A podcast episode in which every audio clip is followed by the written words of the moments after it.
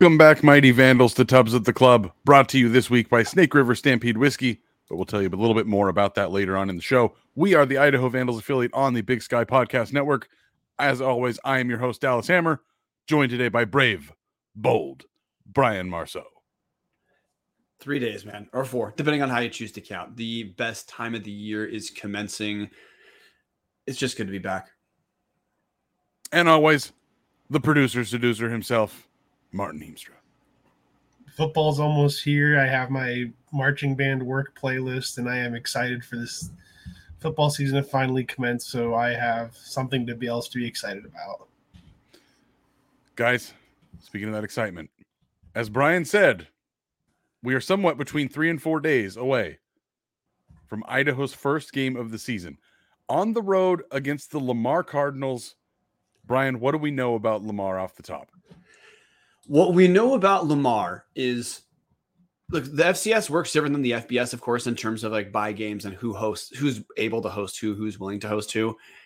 On paper, week one, Lamar is a buy game for Idaho. Last season, Lamar finished one and 10, lost to the Ed McCaffrey led Northern Colorado Bears 21 to 14 in in Sagarin ratings, which hey, we our listeners know, and we don't fetish, fetishize Sagarin ratings, but it's not an awful way to have a baseline for the team is. Uh, Lamar was a bottom tw- bottom twenty one FCS team in the entire nation last season, so bad that Lamar fired their coach, uh, who went five and twenty three. Blaine, his name is Blaine Morgan, went five and twenty three in the COVID year plus two normal years, which means this week will be the at, at least at Lamar, uh, game one of Peter Rossomando. I know I butchered the dude's name. His his time at Lamar, which means look, there's a lot of stuff from last season that we're going to throw out the window based off how look at a place fires a coach. Idaho knows what that turnaround can be like. But the baseline we're looking at from Lamar is last season. This was a team that was you know worse than Idaho State on paper, and talent wise, we if things are going well, we're going to get into the nitty gritty in a second. This is the type of opening game a lot of us want a good Idaho team to have. To, a good chance to pick up an FCS win and some margin for error to work out some kinks just in case everyone doesn't hit the ground running. But there are reasons to pay attention to Lamar uh, Dallas, which you're, you're probably going to hit on these guys in a second. Lamar isn't talent free by any means, in spite of finishing one and 10 last year, though Idaho should kick their ass they do have a handful of guys that made the all conference team. Now, again, this is the Southland Conference. It's not the Big Sky. It's not the MVFC. This is this is certainly a lower level of FCS football. But uh, their running back is the first team running back in the conference. Uh, Kalen Griffin Jr. Uh, Kalen Griffin, he is a junior. Excuse me. Uh, 619 rushing yards last year, six touchdowns, averaged 5.7 yards a carry. A whole bunch of talent there. And then in the second team, they do have a receiver re- uh, returning, Sevonne Rhea. He only had 23 receptions last year, but he had 438 yards out of him. So you're averaging just about 20 yards a carry. Pretty good talent there as well. They also have two defensive backs that were named to the second team as well uh, Christian Pugh and Raymond Stevens. Uh, Brian, th- so we've got talent a little bit, uh, you know, running back and receiver, a couple guys on each side of the ball. A quarterback is the big scare here. If you're if you're a Lamar fan that's listening to us, which I can't imagine there in, there are anyone, but if there were, not a whole lot of experience here. Michael Chandler, the second, is their fourth year sophomore. He started eight games last year. He's the only returning quarterback with any real experience. Uh, on paper, guys, this is this is a matchup Idaho should should go away and winning pretty easily. Yeah, and quarterback, it's um it's hard to have any idea what what the hell Lamar is going to have at quarterback. The reason I bring that up is look, last year uh, the, the, guy who started for Lamar for most of the season, his name is Michael Chandler II. He theoretically has the edge, you might say, on paper based off starting eight of 11 games last season. The dude's a fourth year sophomore heading into this year, mix of, of traditional redshirt COVID year plus injuries. So, again, on, on paper, he's a sophomore but age wise, the guy is a senior. And I bring you guys can hear the trepidation in my voice talking about what the hell is going to happen with Lamar quarterback. Because Michael Chandler last year, there's one thing we know he can't do as a quarterback, and that's pass at all. The dude completed 42.6% of his passes last year, He, was 87 of 204, uh, threw eight touchdowns and seven picks.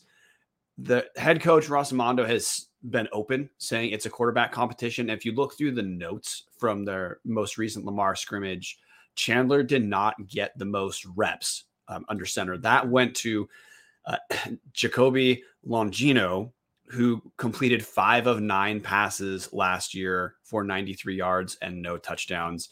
Uh, team also has you know a theoretical dark horse in Aiden McCown, son of uh, former NFL. I say journeyman, not as put down.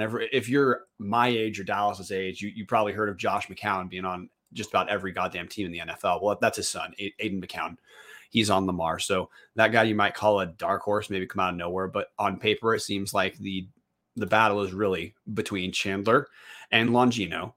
Uh, neither in really scares me as as a vandal and as a guy who has trust in our secondary. But that kind of just matches who Lamar was last season. Lamar wasn't offensively a dumpster, exactly a dumpster fire in either direction. They just were kind of underwhelming passing and underwhelming rushing, and that they're, they're un- underwhelming on the other side of the ball. And that's how you win one game in the Southland Conference. So, you know, at least Dallas, you, you talked about their number, their wide receiver Rhea making second team All Southland. I actually have no idea how a dude could show out enough to make second team when your starting quarterback completed 42% of your passes. That makes Mason Petrino sound like a Heisman Trophy winner. But look, that's why this that's what Lamar is for Idaho. That's why I, that's why I preface this as hey, for Idaho, this is a buy game. And I guess we're probably gonna have to talk about the ways Idaho would theoretically screw this up because just on paper, this is the type of team I'm not nervous about whatsoever, especially when the quarterback discussion is dude who can't complete a ball to anyone or dude who was not good enough to beat out the guy who couldn't complete a pass to anyone last season. Dallas is muted. Yep. There we go. Can we at least acknowledge it's been a long time since I was the guy fucking up the mute thing, which means I'll do it later. To be fair, it's because I have my fucking asshole cat at the door just scratching away. I'm not entirely sure. I think Izzy might have fallen asleep on the couch. We're both running on about two hours of sleep. So my fault. I double muted myself trying to prevent anybody from hearing that. If anybody heard the giant loud explosion, I apologize. That was me slamming my door trying to get him to run away. Anyways, back on track. Brian, I think the other thing that's really terrifying about Lamar, if you're if you're trying to like again approach this as a Lamar person, trying to talk yourself into this, Peter Rossomando, when he was a head coach at Central Connecticut in the FCS uh, five six years ago, he ran virtually exclusively eleven personnel which is not typically something you want to do when you have a quarterback that again completes 42% of his passes or the other kid that went 5 for 9 with 90 yards he got 30 of those on one pass. So i brian it, it's really it, it's really tough. This is going to be the i think the game that is the biggest cakewalk for idaho maybe outside of isu i, I, I still feel like that's just going to be a 70 to 0 bloodbath but if you're Idaho, what are you looking to get out of this game? Obviously, you're looking to go down there and win. You're looking to get out of there healthy. But what what does an, a successful game look like for Idaho? So hey, I'm going to walk back one step because you actually brought up the only thing in my mind, and I uh, that should maybe make Vandals a little bit anxious about this game with Lamar is Ross Rossomando is a good coach. He has a track record of winning both at D2 level and at the FCS level. You referenced coaching at, at Coastal Carolina. He coached there, or not Carolina, good lord, uh, Coastal Connecticut. He coached, and that's an FCS team. He coached there for five years. Inherited year one, they won three games. By his fourth year, the team won eight games. This guy's a offensive line coach, kind of like Jason Eck was prior to becoming a head coach. So you know, we we've referenced on this show within the Big Sky, offensive line coaches sometimes feel like they're a little bit better at owning their own lane and letting other people do their job. I don't know if that's just in the DNA of being an offensive lineman themselves, but uh, Rossomando between D2 and FCS time, the guys picked up four conference coach of the year awards. So to me, really, that is the X factor for Lamar against Idaho is with a guy who, if Idaho State hired Rossomando, that to me would have been a better hire than Cody Hawkins. If uh, Portland State could have hired Rossomando. That'd be better than Bruce Barnum. The is a guy you can understand landing at a you know lower to mid tier Big Sky school and being a kind of splashy hire. So the X factor to me for Lamar is how much of a turnaround can Mondo get in this short time frame? And can Lamar catch Idaho on uh, underwhelming week one outing? Because otherwise, because that's the way to me Lamar has any sort of chance of, of beating an Idaho team, which you you you the initial question you asked Dallas, what should Idaho be looking for? Idaho really kicked ass in out of conference last season. Idaho hit the ground running against the FBS teams and then, you know, beat the hell out of Drake in the Kibbie Dome opener. I think the first thing we want to see is hey, is the magic of the first year of Jason Eck and his staff looking like it's just complete competence, and that's all that there really is to understand about the crew. Uh, for them to repeat that a second year, you can understand like year one, there's kind of that energy of hey, we need to prove that uh, we belong in a way that maybe Idaho wasn't understood at that point people don't understand Idaho as a disappointment anymore. It's a different world to be understood as a team that's, you know, media picked Idaho to finish number two. That's different expectations. That's a different frame of mind. So, what I'm hoping to see out of Idaho, just in a broad sense, is the team that was fun as hell, the team that was pretty dang t- good almost all of last season. They hit the ground running uh, to, without really any kinks, Dallas. Yeah, honestly, Brian, I'm looking for Jack Layne to play in this game. That to me is the sign of a successful game. I want to see the offense execute the way that they should against a considerably more more inferior opponent. There's, there's, there's just no way to say it.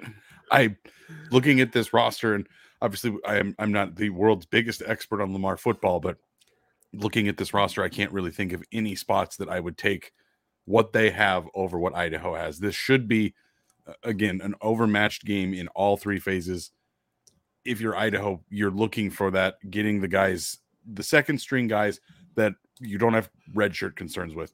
Those are the guys that should be getting in there. If there are guys that are planned to play four games and still save their red shirt, this is the kind of game you want them to get into. It's still an FCS opponent. It still matters, but there's there's definitely a, a little bit easier track playing against this team than there is, you know, against UC Davis or Sac State or one of the the middle, the top middle tiers in the Big Sky.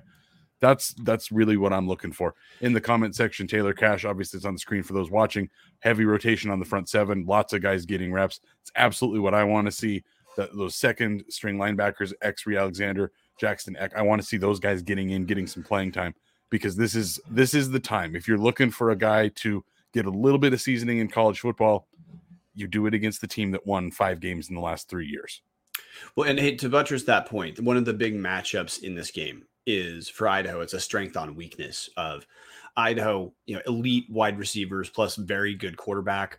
Lamar was the worst Southland team against the pass last season, gave up 18 touchdowns allowed 64% completion percentage, which was worst in league. 18 touchdowns was worst in the league as well.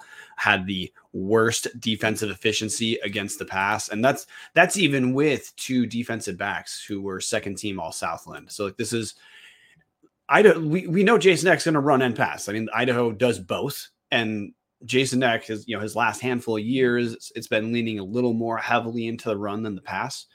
But look, Lamar, if we're if we're going to see a guy like Jack Layne, Dallas, I mean, Lamar is a great team to show some fireworks early and get some separation that, that could allow for some of that, you know, playing some of the backups like you talked about, especially when you look at you look at the two deep.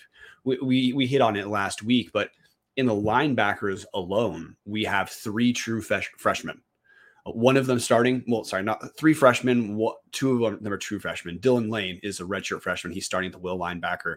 Uh, Jackson Eck is number two at the at the Mike, and then we have Exree Alexander, who's the number two at the Sam. So get it, see, seeing those guys play. I, I, really do want to see all, all those linebackers play Dallas. Because that that the perspective talent of those young dudes who we know that's a position of anxiety for us relative to finishing the top of Big Sky.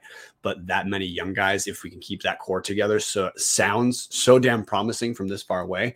I do want to actually see all those guys play and see how that looks actualized on the field.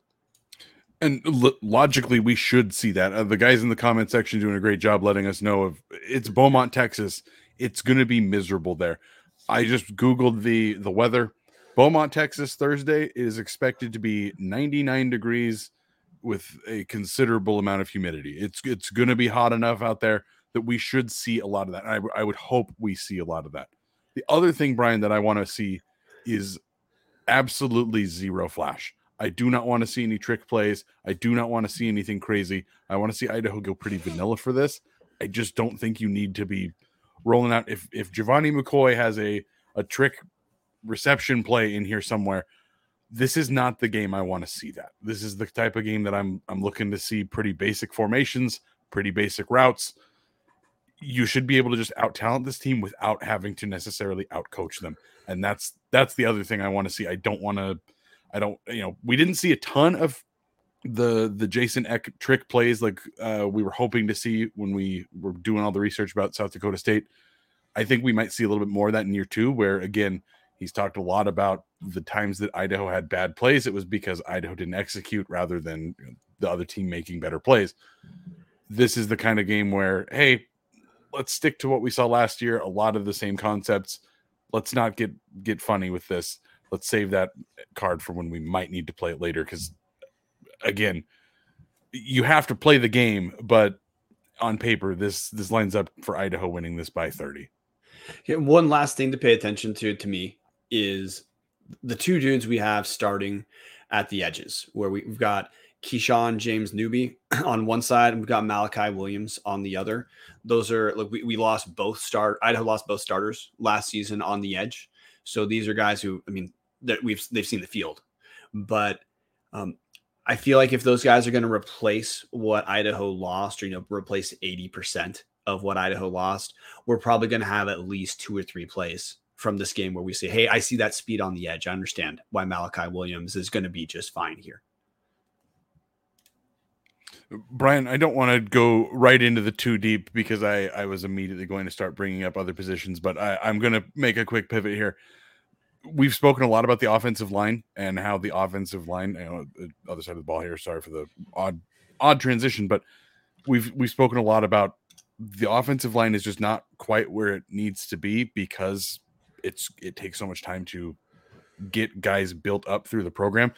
Looking at the depth chart where you have two redshirt freshmen at right tackle, you have a freshman backup left tackle, freshman backup center.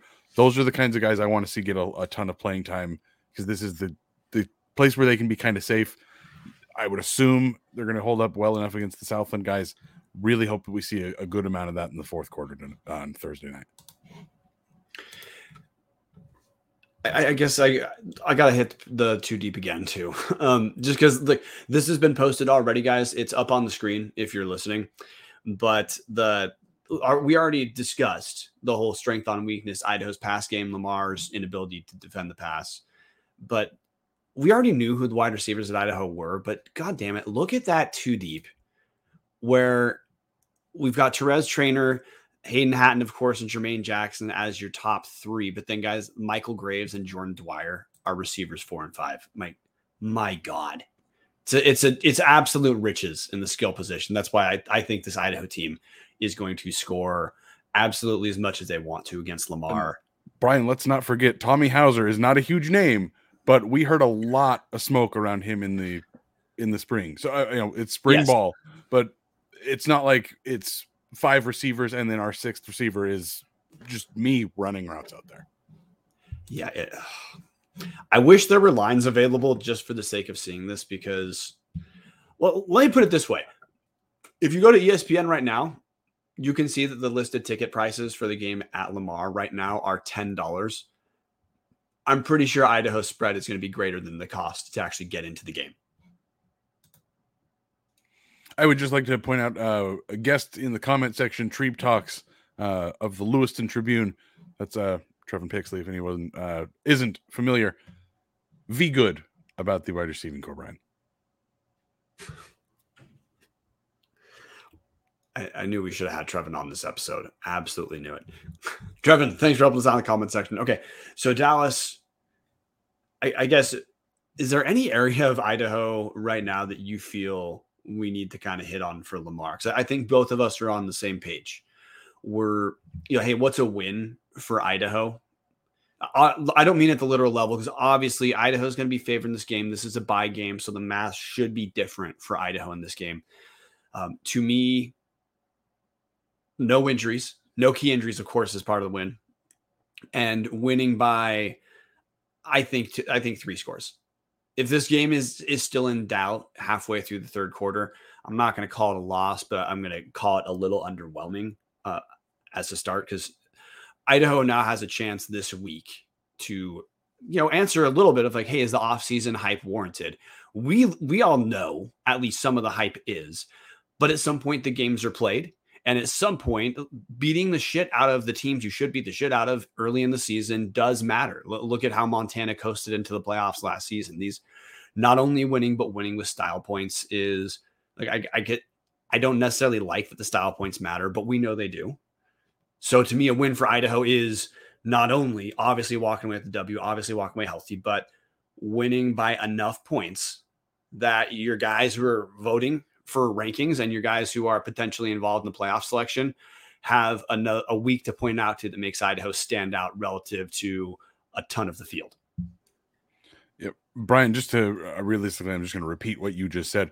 This is the type of game that Idaho has to win by a ton to feel good about. If I, I think if you get to halftime and this game is not essentially put away, I think that the coaching staff will will be upset about that. This this is just this is the type of game. If Idaho is truly the number eight team in the country or number eleven, or you know, there's so many different rankings, but Idaho is being slotted somewhere between five and fifteen. If Idaho is truly a top fifteen team in this league, in this conference and this league, you have to go absolutely beat the shit out of again the fifth or sixth best team in or fifth or sixth best conference in FCS and one of the worst teams in that conference. Yeah, Lamar is, preseason polls number seven out of eight. Yeah, this is this is bad. Like this this should be an ugly game that there are even Vandal fans turning off by the fourth quarter. That's what type of game this should be. And if it's not that, I'm gonna guess that there's gonna be a little bit of frustration in the Vandal locker room. You know, with that, I I think we're just about ready to pick the score, dude. But first, waiting for the video. There we go. If you are looking for a great all inclusive week long vacation, don't look past your backyard. Hughes River Expeditions has been vandal owned and operated since 1976, and they're ready to take you on the vacation of a lifetime. Enjoy a multi day trip down the middle fork of the Salmon, the main Salmon River of No Return, the Salmon River Canyons, or the Selway.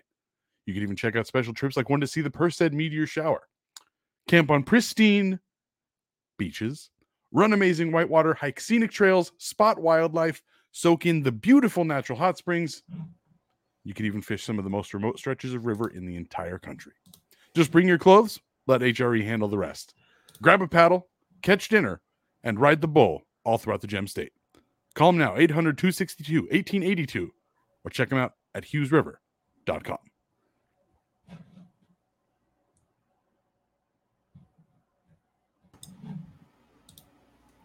So, Brian, score prediction. So last season, an average an average Lamar loss just on the year was a 30 a 37 to 30 37 to 38 to 21 point game. I'm gonna go Idaho 45 to 45 to 13. Mr. Marten Heemstra. Brian was clearly looking for a score because I put uh, Idaho 45 17. Look, guys, I am going to read a couple off of the comment section because somebody has already jumped in with my prediction. Captain 58 saying Idaho 52 14. Maxx Antush saying Idaho 55 10. Tom Kendall 55 13. James Howard, Idaho 35, at Lamar 7, but time of possession over 45 minutes. I would love to see that. Taylor Cash, Idaho 45 17. Jason Mayer 48 7. Jalen Drake 57 10. Tubs at the club 69 to 4.2. Love that. Zero. Four, sorry, 4.20. I'm sorry, Brian. I, I was assuming that was obvious enough, but yes, you're right. So Max is the guy who picked out my my score. I'm thinking Idaho 55-10, and honestly, that 10 better be some garbage time points because this guys, this this should be the worst game of the year. This this should be a beating so bad that Lamar is afraid to come back in 2026. That's what this should be. This should be a oh shit. We maybe shouldn't have signed that deal. That's what this game should end up being. If it's not, Idaho's going to have some work to do for week two. Yeah, I mean, to, to put it very narrowly, Idaho's going to have to absolutely face plant for this to be a close game because the Lamar just they don't do it. This isn't uh, Cal Poly last season where Cal Poly could put up points. They passed the ball. They just couldn't do anything else. Lamar just isn't very good at essentially anything unless they've had some wild recruits, but just based off the returning guys on the offense, there's no look. Lamar is not going to win any sort of shootout against Idaho. For for this for Lamar to have a chance, this has to be a very low scoring game. And I don't think Idaho's going to play a ton of low scoring games between the talent and the play calling that we have in Moscow. That this is the kind of game you could understand Montana tripping over their dicks by rushing to third and long every time. That's just that's just not on the play. I don't think that's even a theoretical option for Idaho. There's, they can score too well, and Lamar just doesn't defend well. So realistically, Idaho's going to have to have a ton of unforced errors that, that equate to turnovers, or I don't know how else the game's close. Yeah, the final thing I want to say, I, I missed uh, the last half of Jason Mayer's comment. Uh, Idaho calling off the horses early being the reason they ended up at 48 7. There is a chance this game could be something like 42 to 7, 42 to 10, but that would have to be like you see Jack Layne and the entire second string offense go out for the entire fourth quarter. See the same thing with the, the secondary and the front seven of the defense. That's really the only way that this shouldn't be a blowout. Nate Mink might be a 420 situation by halftime. Uh, I think that was 42 0. I read that wrong. Uh, might be a 42 0 situation by halftime. Guys, there's just no other way to say it. Idaho should absolutely cream Lamar. Let's move on. Big Sky Pick'em. I don't remember what our standings were last year because we deleted it out of the outline and I didn't save it anywhere. Uh, so we're just going to pretend that we all won because Idaho was pretty good last year. We're going to cop out. That'll work for everybody. Yep. Good team enough. participation trophy. Yes. All right. Guys, we're going to just jump right into top five Portland State taking on their in state rival, the now Big Ten Oregon Ducks. Well, 2024 Big Ten Oregon Ducks. I mean, obviously we're top five portland state is a threat especially if they're, they're taking on a formerly power five. You see that symmetry matchup but look obviously we picked portland state number number 11 in the big sky so obviously we're expecting oregon to win by as many points as the ducks want to. Marten? Uh i'm yeah oregon should win this by like 63 points or something yeah, in the comment section, Oregon by 40, Taylor Cash 69 0, Tom Kendall, Oregon 66, PSU 3. This this game this game will make you question your love of football. The this is one of those games that if you can watch this on TV, I you are a sicko just like I am. Jumping ahead, let's get back to a game that's maybe a little bit more interesting than that. Are we forgetting Cal something? Poly, am I take, forgetting something? What am Little I forgetting, River? Marten? Little Snake River. Oh, we just yeah, we blew right past the uh man. We're all excited to pick top five Portland State versus Oregon. We forgot something. Just wanted Which to is, get right to the I, joke. I mean, and I don't know how. I mean, I, I, understand jumping to the top five Portland State joke, but like, if there's one thing in my life I'm probably not forgetting, it's my Snake River Stampede whiskey, which I buy by the handle. So, look here, here's the deal, Snake River guys. It's made by the same people who organize the Snake River Stampede Rodeo, which is the largest volunteer run rodeo in the United States. Snake River Stampede is Canadian whiskey. It is one of the best buys in terms of you know both quality and price that you're going to get in Idaho. And part of what makes it stand out, especially compared to Canadian whiskeys, is your corn forward Canadian whiskeys are going to have a little. They're a little bit more likely to showcase the finishing process. And Snake River Stampede it has double barrel finishing. First in in former bourbon barrels, so we that imparts some of that like brown sugar, some of that like oak quality to the like vanilla flavor out of the corn. But then it gets finished in Oloroso sherry casks, which adds a kind of cherried candy finish to it as well. So it's again, it's made by people in the Northwest. I mean, well, obviously Canadian whiskey is distilled in Canada, but everything else is done in the United States. It's Northwest based. It's people supporting vandals. It's people in our own neck of the woods taking care of each other through the through the volunteer rodeo and through the whiskey.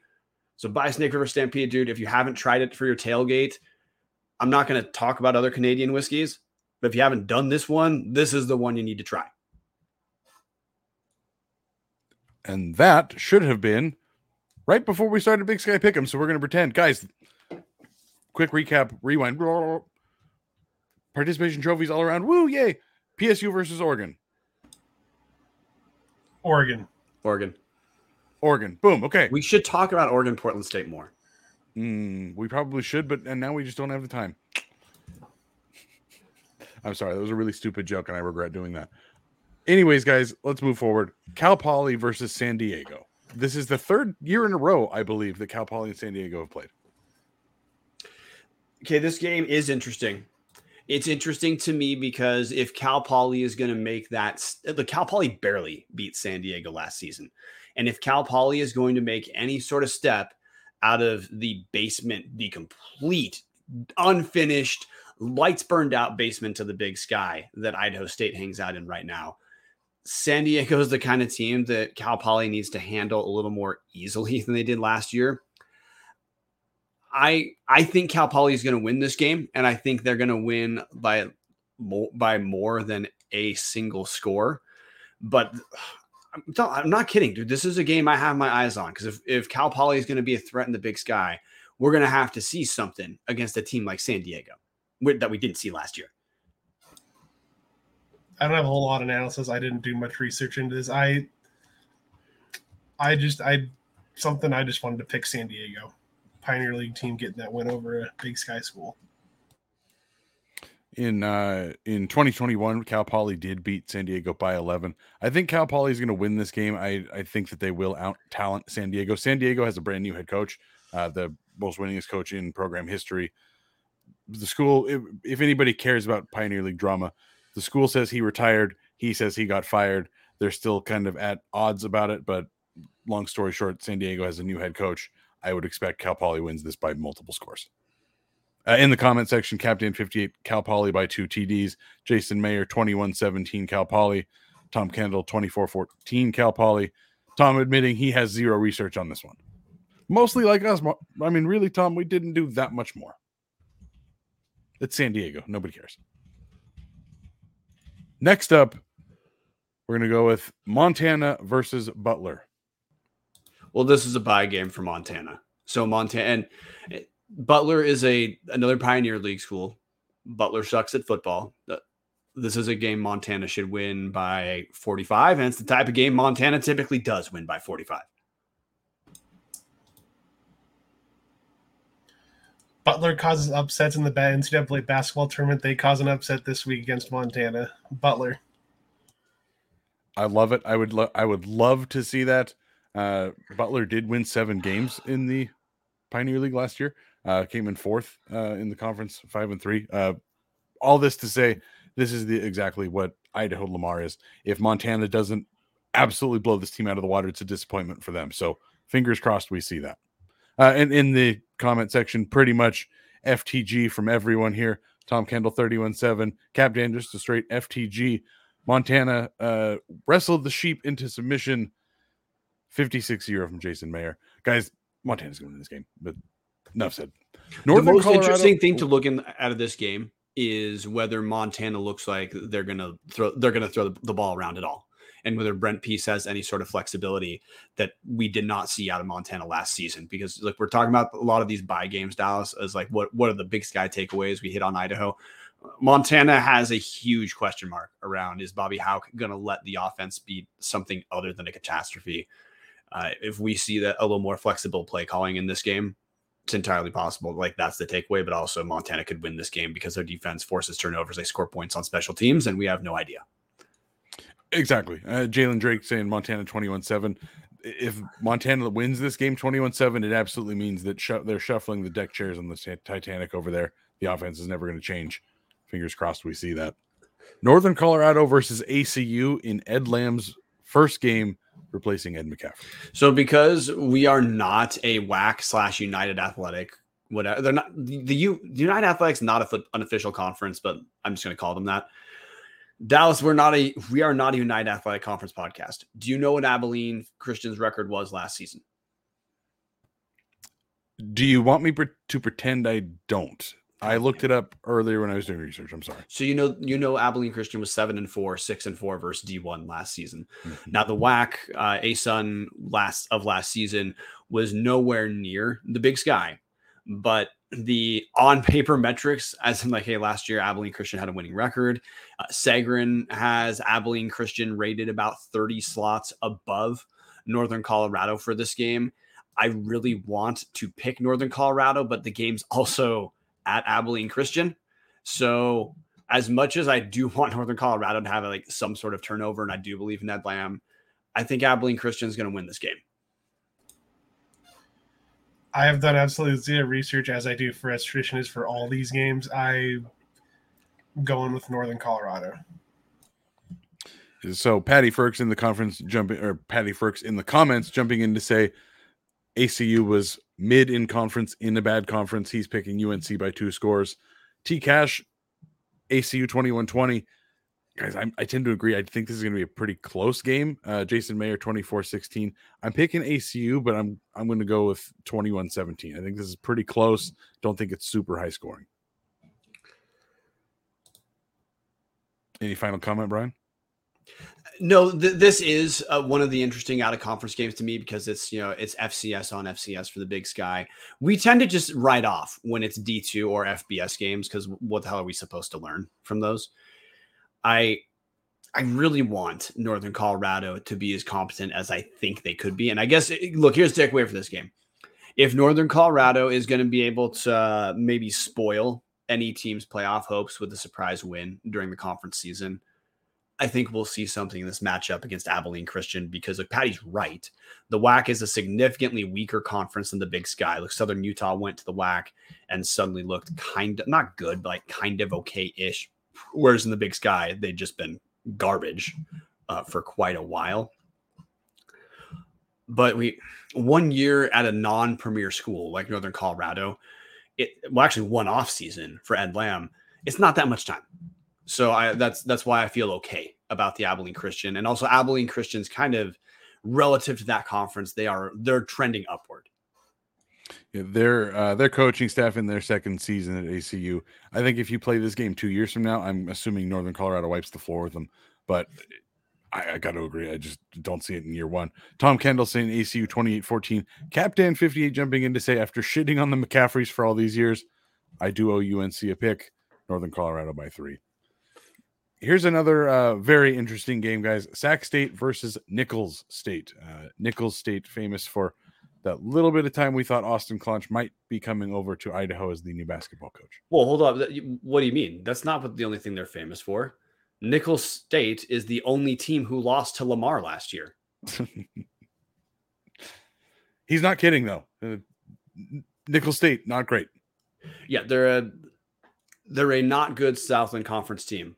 Better than Lamar, but not good. So, look, Sacramento State. I think this is going to look in game one of head coach Andy Thomson's time running the program. I think Sacramento State's going to walk away with a pretty easy win. Um, I have been accused of having a love affair with Sacramento State by by uh, a, the All Vandals thread uh, covering our most recent episode, and I have to say, correct, absolutely correct. Uh, I think Sacramento State, after Dallas's research, has potential to be pretty damn solid. We're going to see it in Week One. I I'm just gonna go with Sac State. I don't got much to say about it. We also get to see who the quarter who is probably going to be starting quarterback for Sacramento State. That's kind of a big story to come out of this game. That to me is the only reason to watch this game is to see who they trot out a quarterback. Uh, again, after you're doing the research, they have a ton of talent. There's not a whole lot of question marks there. They do have a question mark at quarterback. This is where you see if Carson Camp uh, is the guy after all. Other than that, this is a game Sac State should win by 40 or 50. This should be a blowout. Uh, Taylor Cash jumping in to say 28 20. Disagreement there. Jason Mayer 45 2 Sac State. Tom Kendall 31 10 Sac State. Captain 58. Nice warm up. Uh, it is easy to love Sac. They've built a winner. I do agree with that. I don't really hate Sac State. Uh, I think their school is kind of a joke. Just the the field isn't great. The gym is worse, but it, it it's nice to root for them. It feels like a little bit of the underdog. Uh, Patty Frerks, Sac should win by a decent margin. Uh, there's nothing else interesting about this other than Sac State's quarterback, guys. Moving on, Texas A&M Commerce versus UC Davis. There's going to be a lot of Big Sky on Southland violence in Week One of Week One of the FCS season. Uh, Texas A&M Conference uh, Commerce, Jesus, is another shitty Southland Conference team that is playing a pretty good Big Sky team. So, look, t- Texas. Here, here's the reason to be concerned if you're UC Davis. You guys remember Lincoln who played Portland State last season, who didn't didn't even have like an athletic website. We had trouble figuring out what the hell the university was and what it was affiliated with. Well, Texas A&M Commerce beat Lincoln last year 52 to 7, which is the equivalent of beating a Bible school 52 to 7. So, with that in mind, I think UC Davis walks away from this with a at least two to two and a half score win. Um, D- Davis has less intrigue right now because they have the the returners at key positions are kind of known commodities. Um, I just think this is the march for UC Davis to prove all those close losses last season was essentially just bad luck and that's it. And this is the type of game that Dan Hawkins' staff is probably not going to come close to losing. Keep it short and sweet, UC Davis. Yeah, in the comment section, Taylor Cash 4517 Davis, Tom Kendall 4114, Jason Mayer 4920. Taylor Cash stopped there dead already. Like uh, the Southland is it's just not a great weekend for them. UC Davis wins this pretty handily. I don't know if the final score is a, a 40 point blowout, but I'm assuming it's going to feel that way watching it. Patty Frerks, Davis by a lot. We're going to save this next one for la- for last because it's the one I think with the most intrigue. So we're going to jump forward. Montana State versus Utah Tech, uh, formerly what, Dixie State. Sorry, dude. I, I know who the next game is for the intrigue you're talking about. Um, yeah, Utah Tech is obviously going to lose to Montana State. Uh, Montana State's the class of the Big Sky. Patty in the comment section brought up earlier the WAC slash ASUN slash United Athletic, whatever the hell it is, is not a particularly strong conference, and Utah Tech did not win that not particularly strong conference. So I think Montana State runs the, is going to roll pretty easily. I don't think they're going to even have to throw a pass if they don't want to. Uh, I do think you're going to see both. Tommy Tommy Mellott is the starting quarterback. Sean Chambers, who at times last year looked better than Mellott, playing the exact same style. He's listed as number two on the depth chart. So I guess the intrigue is will the Cats win by 5,000 and how much of a split before the contest is essentially over are we going to see between Mellott and Chambers? I MSU I think wins this by someone some like silly score of like 70 to 7. Yeah, I I agree with just about every point Brian made. The, he explained the the reasons to watch this game if you're a Big Sky diehard. Other than that, this is this is just going to be Utah Tech getting eaten alive. This this game should be 40 points. It should be over at the end of the first quarter. Uh, another game, uh, quite interesting. NAU versus Arizona. See, when I was laughing earlier, I thought you were talking about the Weber game. So the intrigue around NAU Arizona is, of course, a couple seasons ago, NAU beat Arizona, and since then, Arizona has at least gotten kind of better. Not like they're not quite the dumpster fire. They're not good, but they're not quite the dumpster fire last season that they were when the Wildcats lost to NAU. And since that time, we've we hit on this all the time on our show. NAU is objectively trending downward. The longer Chris Ball has been there. So I don't think there's a prayer of an upset. Um, I guess the I, the other intrigue here is just roster based of who's going to be the starting quarterback for NAU because that position transferred out. But I NAU to me, until proven otherwise, is one of the least interesting teams in this conference. So obviously, I'm picking University of Arizona, and obviously, I think it's not going to be particularly close. Uh, Arizona wins this. Yeah, Jedd Fisch getting his program built. Jedd Fisch coming from the Sean McVay coaching tree. I'm wearing a Los Angeles Rams uh, NFC Champions shirt here. Um, not to rub that into any Seahawks fans listening. Uh, most recent Super Bowl. uh, this is not going to be close. NAU, yes, be, has beaten Arizona in very recent memory, but this is not. This is not going to be the same. This game The should be pretty ugly pretty quick. By the way, I was wrong. The key takeaway is how once we're a quarter or even halfway through the NAU Arizona game, will it be even possible to mathematically measure the non-existent buyer's remorse that Dwayne McDougal's experiencing for having left NAU for Idaho? Yeah, I'm going to guess that probably midway through the second drive is is going to be the point where he realizes he made one of the best decisions of his life. Uh, comment section uh, jumping in with the same thing. NAU winning by near or NAU NAU losing by nearly 40, all coming from Tom Kendall, Jason Mayer, uh, Captain saying about the same thing. Taylor Cash 40 point loss. Really just a whole bunch of not great. Taylor Cash asking how hot the seat is in NAU. I think that I think the Chris Ball experiment is just about over. He's had way too long to build that program. Yeah, and hey, just a funny thing about NAU is had they fired Jerome Souers one year one year earlier, they could have had Andy Thomson as head coach. But when Jerome Souers stayed, that's when Andy Thomson left. And then when Jerome Souers was fired, that's how the NAU passed over Aaron Pflugrad, who would have been probably pretty good hire. He would have had his dad all, along as offensive coordinator, his father Robin, former head coach at Montana, a, a good coach at Montana. But none of those happened, and that's why NAU is exactly what they are today. Now to the game I think Brian thought I was going to be teasing. Weber State versus Division Two Central Washington. The big takeaway is that Weber State did not buy out their D2 game and Idaho did. So obviously Weber wins. Obviously there's no takeaways whatsoever from this game. Let's move on. I mean, the only real takeaway is you find out who the quarterback is. But Marten, any thoughts on Weber State?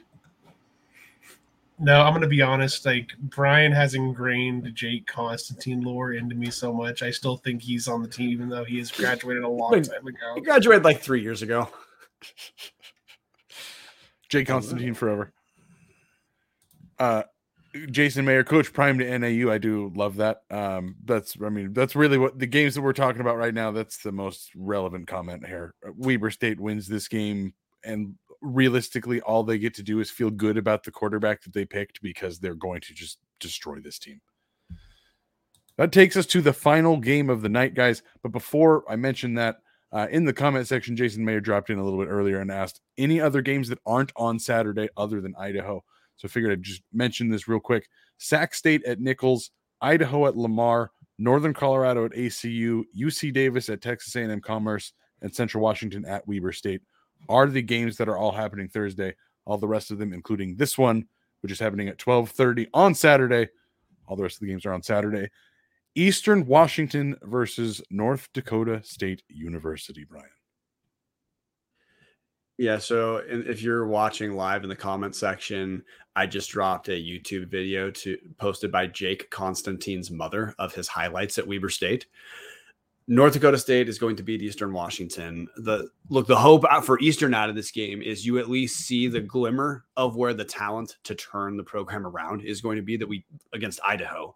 Eastern, it, they just looked like like they weren't good. That's it.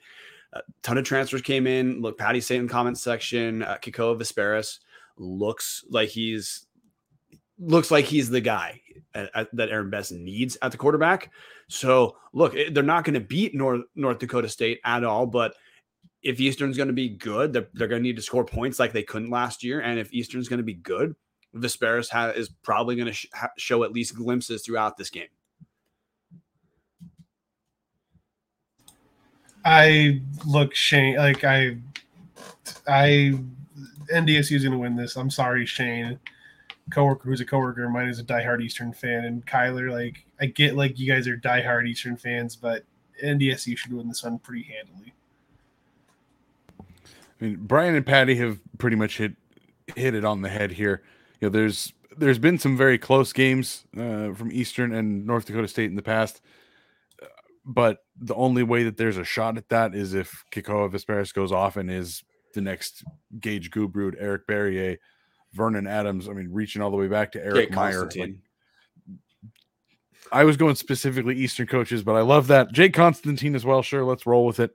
Uh, his mom is probably going to somehow find that we linked this, and we're going to get DCMA'd for linking that video in the comments. But, anyways, if Visperas goes off like uh, like the typical Eastern quarterback does, there is a puncher's chance in this game. But unfortunately, I think Patty saying 42-24, I think that, that that's probably what you're looking at here is multiple touchdown loss. It's not super close. Could turn into a 25 30 point loss if things break wrong. Could be a close field goal touchdown game if everything breaks right. Well, okay, here's a more specific takeaway as well to look for. Eastern was the second worst ru- rush defense in the Big Sky last season, simultaneously the second worst rush defense any of us have or will ever see. They just had Cal Poly, who happened to somehow be worse. If Eastern's transfers are going to turn, help turn this team around, like the North Dakota State is still going to run all over them, but we're at least going to see some resistance on the ground because I, I don't think there is a puncher's chance unless North Dakota State has 7,000 turnovers, and they typically, though they do pass the ball, they don't pass the ball enough to have that type of variability. But I, I do think if you're an Eag, those are the things you're looking for: is can can the team put up some points, and can they at least look like they're thinking about stopping someone on the ground a couple times? Honestly, if you see a couple stops on the ground, I think even just a couple is a, a success for Eastern. I, I I truly think this is a game where you see the punter a couple times tops. This if if Eastern is going to stick in this, I don't think they can punt once. I think they have to score on every possession, and I I just don't know if Eastern has the ability to do that against North Dakota State's defense. Any final thoughts, gentlemen, on really any of the games that we have just picked, including Idaho's, if we want to circle back? just in terms of understanding Idaho this year, it's it's when was the last time week one we were looking at Idaho and feeling comfortable? Because if you look, just compare Idaho to a ton of the big sky, and it's just going to track standings from last season. I think Montana State fans are about as relaxed as you can be. I think Montana fans this week alone are, but overall they're not because everyone in Montana knows if they're going to be any good, something has to happen that hasn't for a couple years. But I I feel pretty damn good about Idaho this week. And I feel pretty damn good about Idaho setting themselves up for what could be a kick ass game, a huge win if Idaho can pull the upset off next week. We're obviously not looking past Lamar because you got to pick up the win right now. But you know, if if I if I just compare narrative wise, Idaho to a ton of the Big Sky, and a ton of the Big Sky playing, you know, what should be easy wins. Uh, the narrative itself of Idaho to me is honestly just on paper more interesting than most of the Big Sky. Yeah, I to answer your question, Brian, I think the last time that we went into a season thinking positively going into week one was probably 2017, uh, the year after the bowl win, and I think they beat Sacramento State that year uh, in the first round. Uh, It was like 21 6 or something like that. yeah, 28, no, it was was 28 6. 28 6. That yes, that is right. 28 6. That's that's realistically the last time we we really felt like this. This is hopefully fingers crossed not going to be like every other time that Idaho's had a decent team in the FBS years. FBS years seem to always be a massive letdown after a solid season. This is again, if everything goes right the way it's supposed to on the paper, this is the first time we're going to feel really good about the team moving into year two. Yeah, Captain put it best. This win could be verging on Simon Fraser territory. Yeah, enough said. But before we close it out, you guys always remember support Tubs of the Club at patreon.com backslash Tubs of the Club. And related to that, I do have to give a quick direct message to two patrons Kurt Borchardt, Dan Krotzer. Tubs of the Club is trying to buy you a shirt from Walk On Walk On Apparel for being one of the top tier sponsors for a while. Please check your Twitter direct message. We are trying to buy you a shirt and mail it.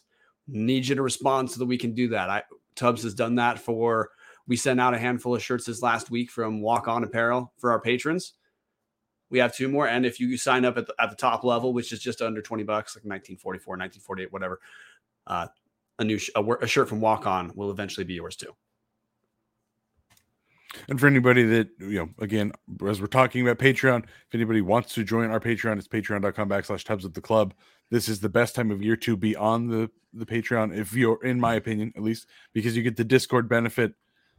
We have game day threads if you want to hang out and talk. You know, some people like all vandals, some people aren't internet people, like old school internet people with forums and message boards. So anybody that's wanting to talk Idaho football, and wants a pretty easy way to do it, the Discord app is super easy to use. It's a good place to just hang out, talk talk football with other vandals. With that said, everybody, five o'clock Pacific time on Thursday, Idaho down in Beaumont, Texas, against the Lamar Cardinals. Go Vandals! Go Vandals! Go Vandals! I D A H O! Idaho! Idaho! Go!